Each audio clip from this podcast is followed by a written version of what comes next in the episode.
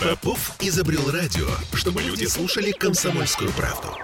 Я слушаю радио КП и тебе рекомендую.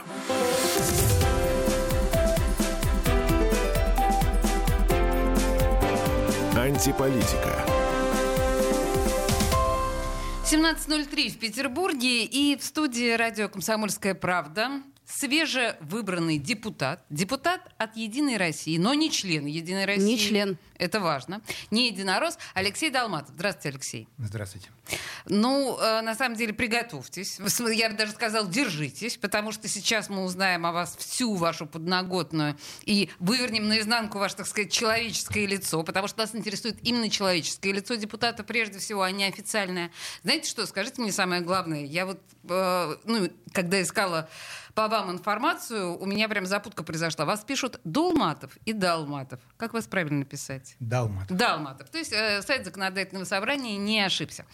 Алексей, насколько я понимаю, это ваш первый опыт работы именно депутатом. Вы успешный человек. Вы успешный предприниматель. Вы состоятельный человек. Как так получилось, что вас вдруг потянуло в депутаты? Тем более от Единой России. Ну, вы на 50% сами ответили на этот вопрос. Потому что когда человек достигает определенных карьерных вершин, угу. ему нужно реализовываться дальше. Власть?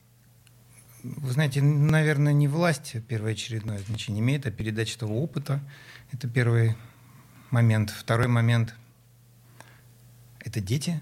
У нас растут дети, так. которые бы хотелось, чтобы они жили в хорошей стране. В хорошей стране. Угу. А вот э, у вас детям сейчас сколько лет? У меня разновозрастные дети. Угу. От четырех с половиной до 32. Угу. Боже мой, сколько человек? Четыре. Немало, Четверо. надо сказать. Немало, надо сказать, детей. Подожди, Оль, мне кажется, важно нашим слушателям объяснить, что в студии радио «Комсомольская правда» сидит, на самом деле, профессиональный строитель. Человек, который всю свою жизнь, по сути дела, посвятил строительству. Верно? Я все, все же правильно поняла. Вы работали э, в нашем комитете по строительству в разных, да? Вы э, сотрудничали со многими строительными фирмами. Я так понимаю, что в частности ЛСР один из ваших, э, значит, персонажей. То есть э, на высоком уровне вы занимались строительством, верно? Почти. Что, где я ошиблась? Ну, это просто неполная информация. Я действительно по первому образованию профессиональный строитель.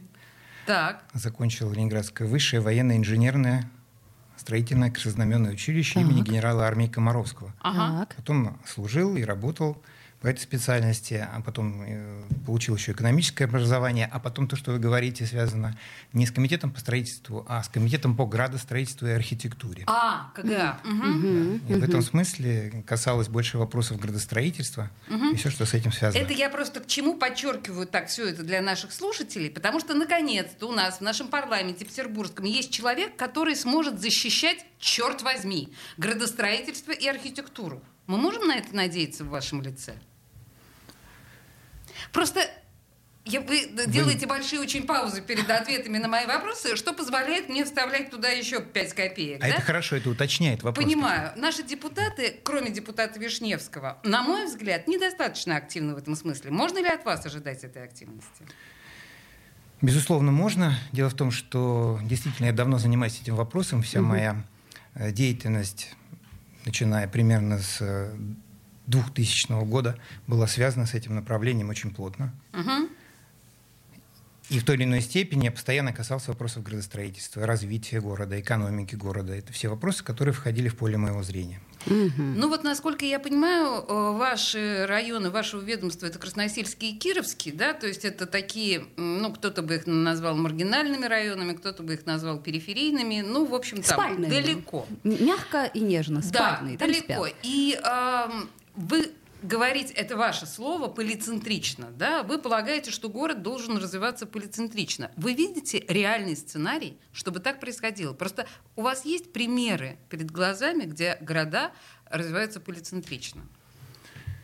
Ну, есть примеры. Честно говоря, Москва точно приняла такой на вектор э, развития своего. И у нее сейчас. получается, да? И у нее сейчас, на мой взгляд, получается. Uh-huh, uh-huh.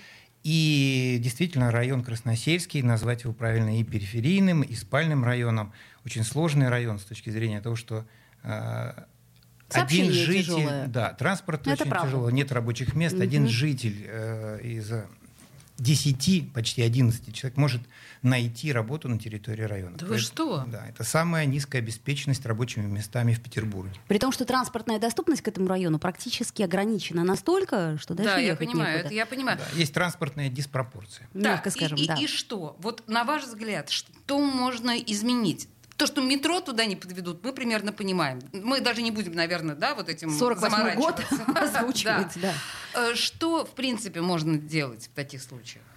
Ну, есть некоторые градостроительные приемы, которые нужно применять к этой территории, в частности, э, развивать транспортно-пересадочные узлы, э, встраивать железнодорожные перевозки угу. в городскую ткань смотреть, как э, расшить широтные связи района, потому что примерно, я посчитал, 800 тысяч человек выезжают через Красносельский, Киров, через Кировский район да. в центр города, в Адмиралтейский центральный район, по трем всего лишь магистралям. Вот, поэтому нужно использовать те приемы, которые мы имеем, но и в том числе создавать рабочие места на территории. И это снимет вот эту вот маятниковую миграцию, когда люди будут меньше ездить, находя работу на территории. Но по вашей же гетто, идее... В каком-то а, смысле. Ну, подожди. Что-что? Гетто получается, да? Нет, Нет я, не, я не говорил про гетто. Гетто — это совершенно... слишком ругательное слово, Ольга. Вообще Но, его тем не менее, больше смотри, не произноси в эфире. Не совсем так. Смотри, мы как раз говорим о том, что Кудрово, к примеру, да, и Мурина, они вынужденно превратились в эти самые гетто, потому что я тут, тут даже сама проверяла и, и ездила в Мурино, я понимаю, что там вот эта вот узкая горловина, которая просто, ну, многочасовые пробки, она не дает возможности людям ездить постоянно. И причем, э, ну, никакого метро метро нет, никакой возможности дойти до метро нет, то есть ее просто нет. И как бы вот, э, может быть, действительно сделать вот такой вот район, где он будет самодостаточен абсолютно. Нет, но это не гетто в этом случае, то, что вы говорите сейчас. А, дело в том, что район Красносельский развивался в середине 60-х годов. Район был предназначен для обеспечения жилья работающими на Кировском заводе да. и Балтийском пароходстве Конечно. людей. Угу. Поэтому там и не предполагалось какой-то период времени строительства каких-то серьезных э, производственных мощностей. Но в то же время там есть э, э, еще территория бывшего Ленинградского электромеханического завода, есть парочка небольших но есть производственных зон.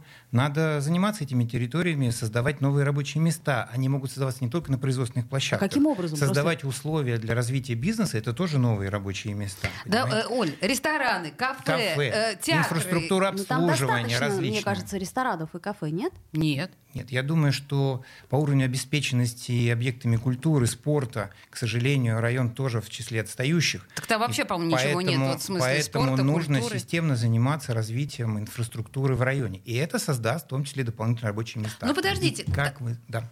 там же был артплей, например. Вот в Красно... на, на Новочеркасской площади или что-то в этом духе. Ну вот этот прекрасный совершенно э, комплекс. Не помните, о чем я говорю? Не там. Не там? А, это не Красно... Красногвардейский. Это Красногвардейский район, а, это совсем другой район. Все, простите да. меня, а, пожалуйста. Это у нас да. там за юго-западом, да, да, юго-западный. Слушайте, а у меня вот вопрос такой, ну, раз уж вы так э, да. нежно к градозащите относитесь. Вот Тучков, Буян и Охтинский мыс. Вот. Две болезненные точки, э, Ольга, пульсирующие нашего это сейчас, города. это очень важная Давайте тема. сделаем Мы паузу. В да. следующей части об этом поговорим. А сейчас, мне кажется, э, песня, которую выбрал наш гость вне зоны доступа, прям сюда прям идеально подходит, да? Все просто получается, мир маятник качается, а свет переключается на звук. На расстоянии выстрела рассчитывать бессмысленно, что истина не выскользнет из рук. И не порвется бесконечный круг зоны доступа мы не опознаны. Вне зоны доступа мы дышим воздухом. Вне зоны доступа Вполне осознанно. Вне зоны доступа мы. Вне зоны доступа мы. Вне зоны доступа. Совсем не обязательно Ждать помощи спасателей Два шага по касательной наверх. Две жизни до сближения и до изнеможения, скрыв местоположение от всех. Незримые за полосой помех. Вне зоны доступа мы не опознаны, вне зоны доступа. Мы дышим воздухом, вне зоны доступа. Вполне осознанно, вне зоны доступа. Мы. Вне зоны доступа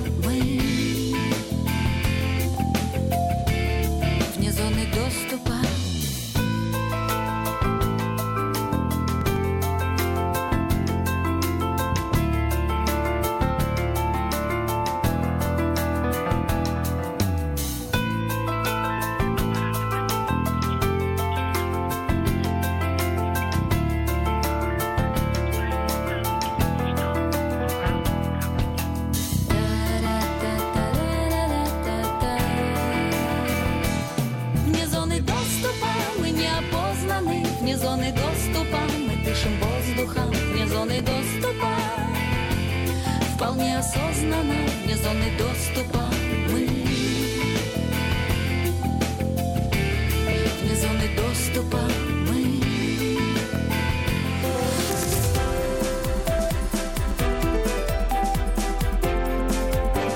Антиполитика. Я слушаю Радио КП, потому что здесь самые осведомленные эксперты. И тебе рекомендую.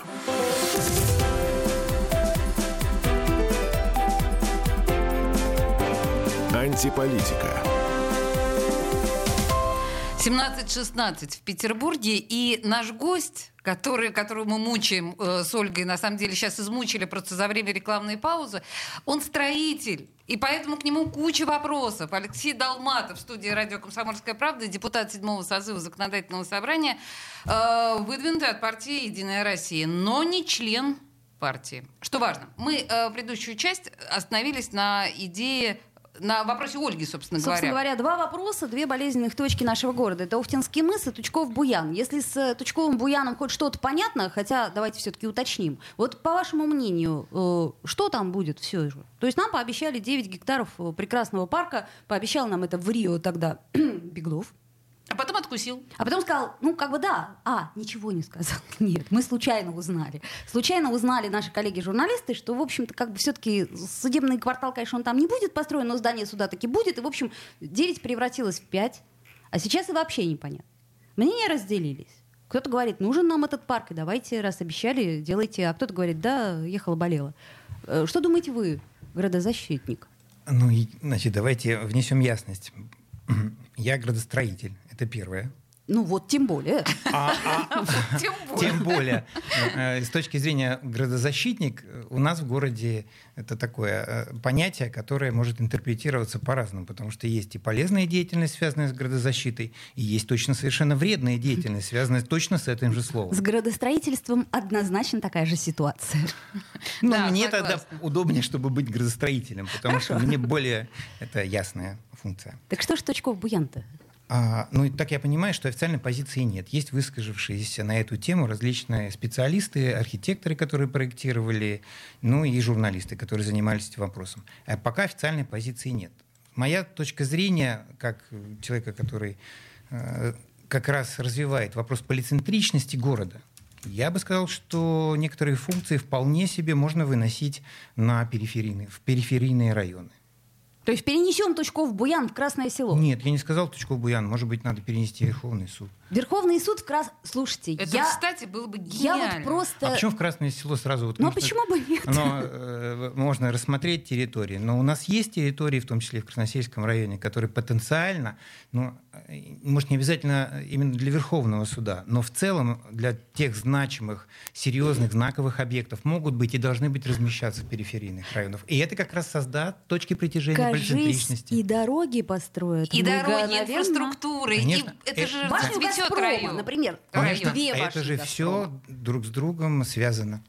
Так, ну вот давайте, может быть, биться за это. Ну уж раз вы стали Давайте, депутатом. Ну, мы ведем дискуссию на эту тему. Если Нет, ну просто по большому счету, действительно, то, что Валентина Ивановна когда-то говорила, что вот эти вот все перенос столичных функций частично в Петербург, как же похорошеет от этого наш город и вот это вот все.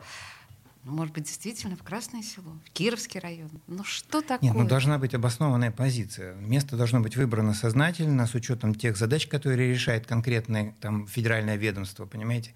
Нельзя просто так ткнуть пальцем и сказать, вот здесь будет, здесь будет развиваться, здесь будет в Красном селе Верховный суд. Да зачем он там Мы нужен? с вами, на самом деле, перед эфиром сформулировали, что примерно все можно логически обосновать.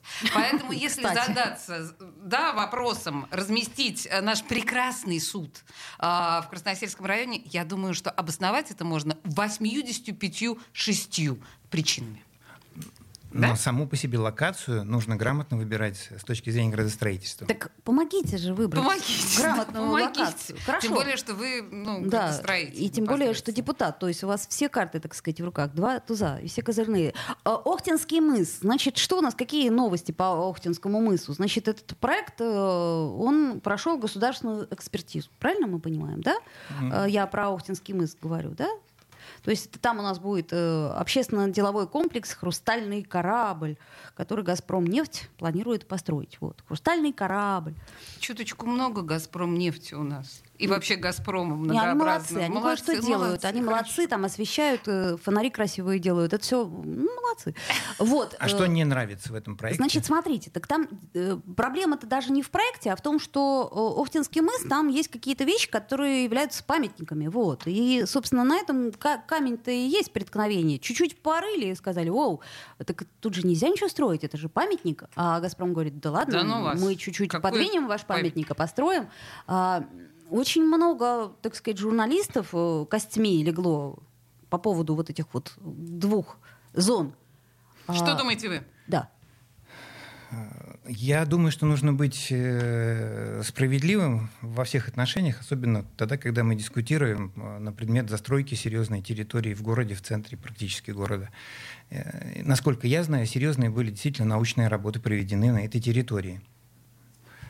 Я, честно говоря, не видел еще пока разрешения на строительство, но знаю, поскольку эти серьезные работы были проведены на высочайшем уровне, уверен, что э, «Газпром» заинтересован в том, чтобы сохранить то, что было сделано. Вот мое Это такое прям- мнение. Прям главное, в чем заинтересован «Газпром». Я вот Нет. прямо сейчас думаю о «Газпроме» и думаю, что, а чем озабочен «Газпром», чтобы все было сохранено? Ну, пожалуйста, Алексей. Ну, зачем это «Газпрому»? Ну, ему это не интересно. Послушайте, мне кажется, э, людям, которые «Газпром» возглавляют, вопрос, связанный с сохранением исторического наследия города, и является не второстепенным вопросом. Ну, дай бог, на самом деле. Хотя, в общем, конечно, свежо предание верить с трудом. Будем следить за этим очень внимательно. Вы, на самом деле, писали нам а, несколько слов о себе. И Извини, пожалуйста, я две копейки вставлю в предыдущий вопрос, потому что это очень важно. Значит, смотрите, что значит прохождение госэкспертизы? Вот в данном случае на чем сделал один из ваших коллег акцент? Это значит, что это предшествует получению разрешения на строительство. м, То есть, понимаете, а как бы это немножко так растворилось в пространстве, в информационном, но э, буквально еще шаг, и разрешение будет получено, и все, кто там кричали, ах, давайте сохраним ту самую старину, они могут заснуть. лесом пойти себе могут, понимаете? Понимаю, ну, я не видел проекта, если честно. Поэтому мне сейчас очень сложно сказать, Придется что... нам с вами встретиться еще раз, чтобы вы Хорошо. подготовились по Тучкову Буяну и Охтинскому мыслю. Тогда у нас будет из первых, так сказать, уст. Учительница, Да. учительница Оля. Да, так вот, возвращаясь, вы сказали о том, что вас очень интересует семей, ваша семейная история. Вы собираете свою родословную. А вот что это такое? Это, это ваше хобби? Почему Да. вас это так интересует и как вы ее собираете? Ну, мы все в том или ином смысле э, в, в альбоме семейном да, собираем свою историю. Вы как-то особенно это делаете? Да, я занимаюсь этим уже несколько лет, э, порядка восьми лет, и довольно глубоко продвинулся в этом вопросе по четырем ветвям своих предков, примерно до середины 17 века. И что вас Что больше всего выяснили? захватывает? Много что выяснил, интересного да, довольно-таки много. А чем-то хочется поделиться? Или пока это...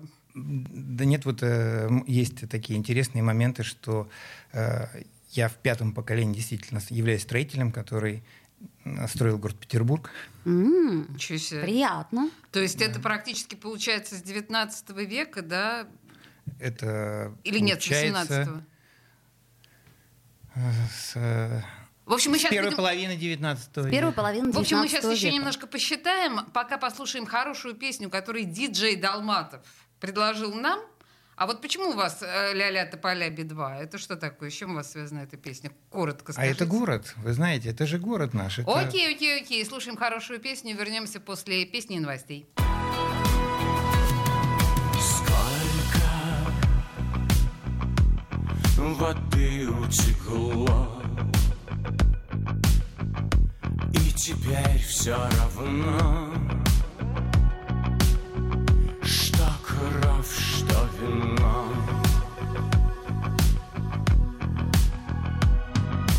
Больше не буду жалеть. Попробуй ответь Кому повезло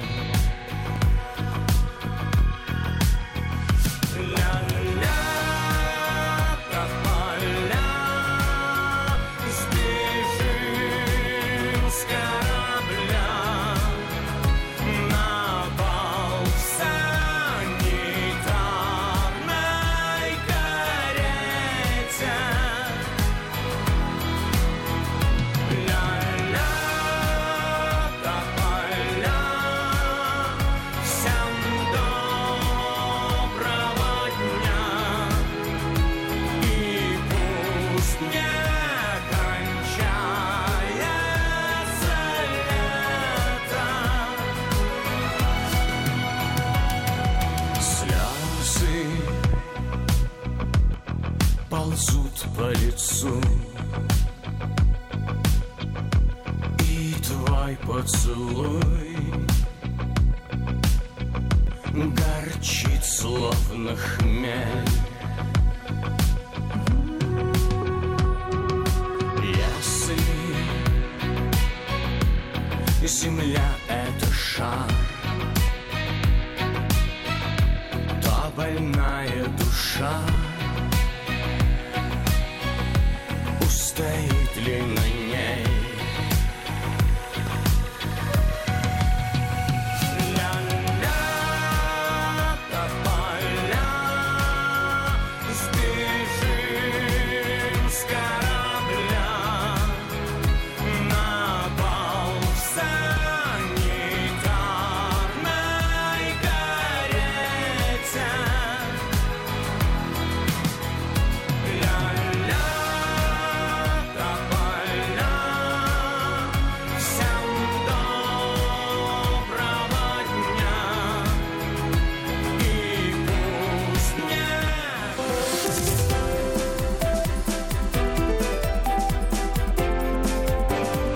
Антиполитика. Бесконечно можно слушать три вещи. Похвалу начальства, шум дождя и радио КП. Я слушаю радио КП и тебе рекомендую.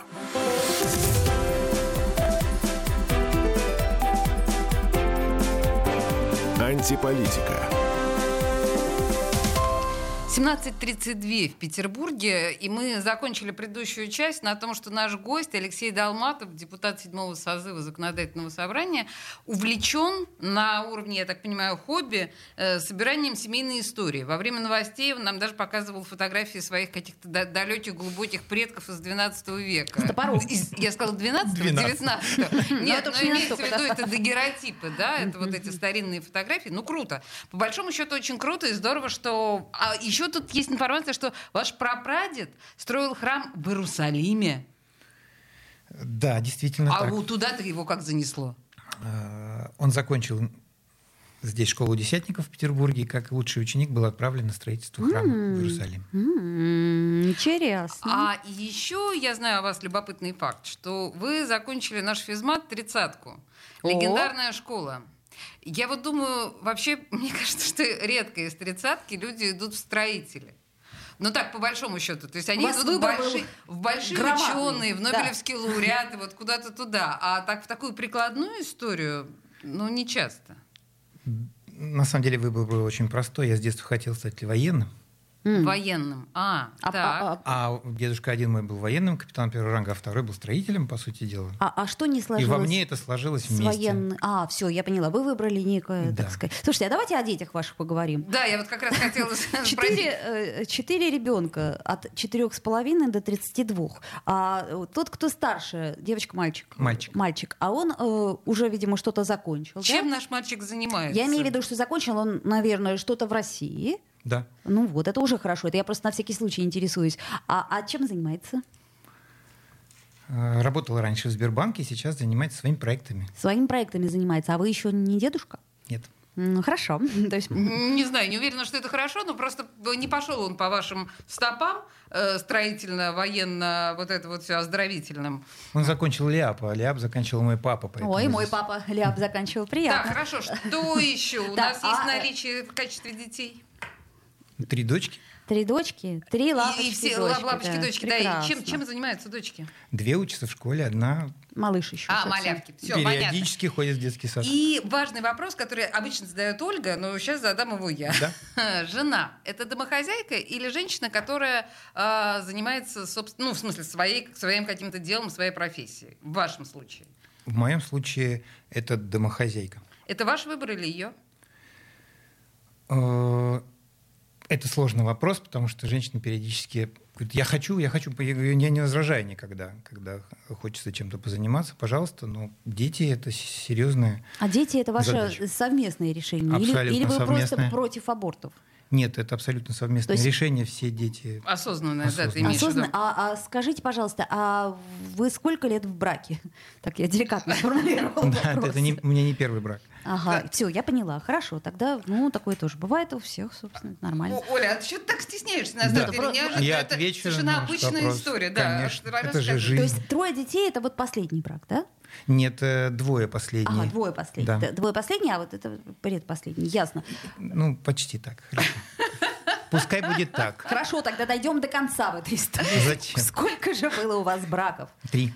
Три брака, ну прекрасно. Это опыт цена ошибок Ну, трудных. в принципе, я И надеюсь, что гений последний... парадокса да. вдруг. А, хорошо. А где вы любите отдыхать? В Испании или в Португалии? Э, Вы знаете, Португалию я еще не очень хорошо изучил, Испанию лучше. А у вас там квартира в Португалии? Да, есть. Так, а вот что вам И в больше Испании нравится? тоже. В Португалии Да. климат похуже чуток, мне кажется, нет? Все относительно. Ветра. Все относительно. Там океан, здесь море. Ну вот в том-то и дело ветра. Ну ясно. Это просто Ольга посмотрела, я, естественно, открыла вашу декларацию да, о доходах. И, в общем, вижу э, одну из э, квартир по площади 565 квадратных метров. Это мы доброй завистью позавидовали. Мы Вы не то что позавидовали, мы просто пытаемся пыта- э, по- понять, как использовать эту площадь. А вы знаете, мы же привыкли к тому, что наши квартиры меряются, меряются по внутренней э, площади. А Так. в Испании э, все понимают, что это, во-первых, не квартира, это дом. Дом. Ага. Да, и по этой причине э, муниципальным власти- властям неинтересно, что внутри. Они, Так. по с точки зрения налогообложения, меряют объект снаружи. То есть? И по этой причине внутри он существенно меньше. А то, что снаружи стены построены, портики, галереи, они тоже попадают в эту площадь, и за них надо понятно. платить налоги. Поэтому Но только там... не говорите, что у вас 50 метров квадратных, это маленький. Не-не-не, там совершенно нормальный дом, в половину меньше той цифры, которую Ну а где это? В каком, какой области, так сказать, хотя бы Испании? Это Каталания? Это там? Да. Каталания.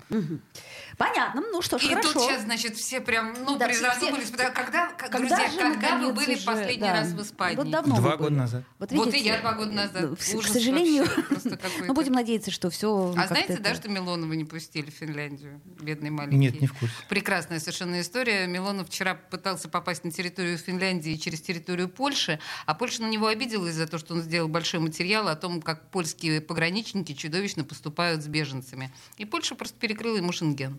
И бедный маленький Милонов теперь не выездной в Европу. Ну, Но видимо, с у него просто нету недвижимости, в отличие от нашего есть. се- сегодняшнего У него года. есть. А у него есть Конечно, недвижимость? есть недвижимость. По-моему, не совсем у него все-таки. У его Вот я о чем свекра, говорю, да. А тут вот как бы- Тестя, тестя. Тестя. Ну ладно, в общем, бог-то с ним, с родственниками Милонова. Э, да, Есть ли у вас быть, Блиц? дру- друзья в партии?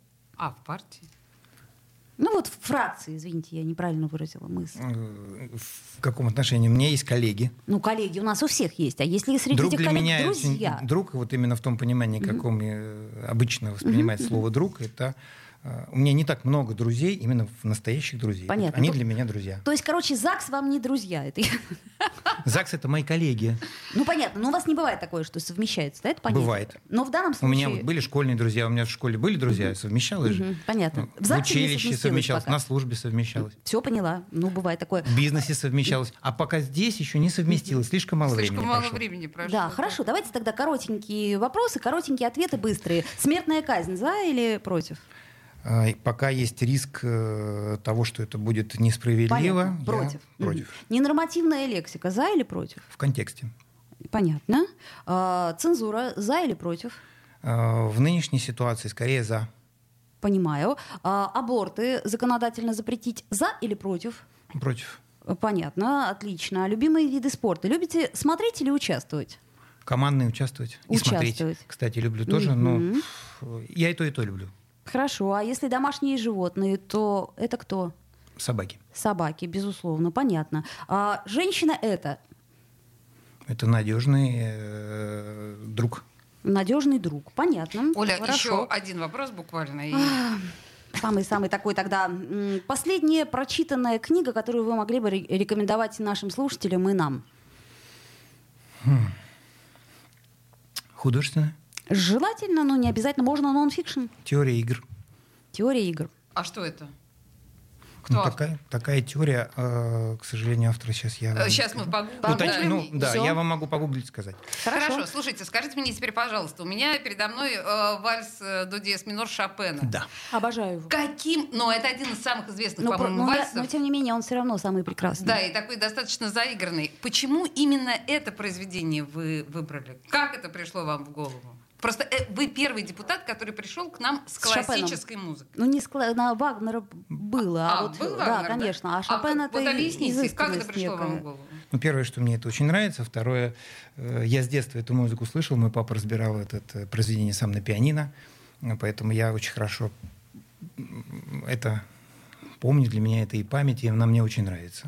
Более, Принято. более того, я сам э, хочу его сыграть, и я думаю, что А вы сыграю. владеете, да, игрой на фортепиано? Я закончил школу музыкальную. Отлично. Ох. Слушайте, смотрите, как- как- какой чудесный, оказывается, у нас депутат э, в седьмом созыве Алексей Долматов. Может быть, вы еще и языками иностранными владеете? Ну, в некоторой степени. А об этом в следующий раз, друзья. Спасибо большое, что пришли. Спасибо.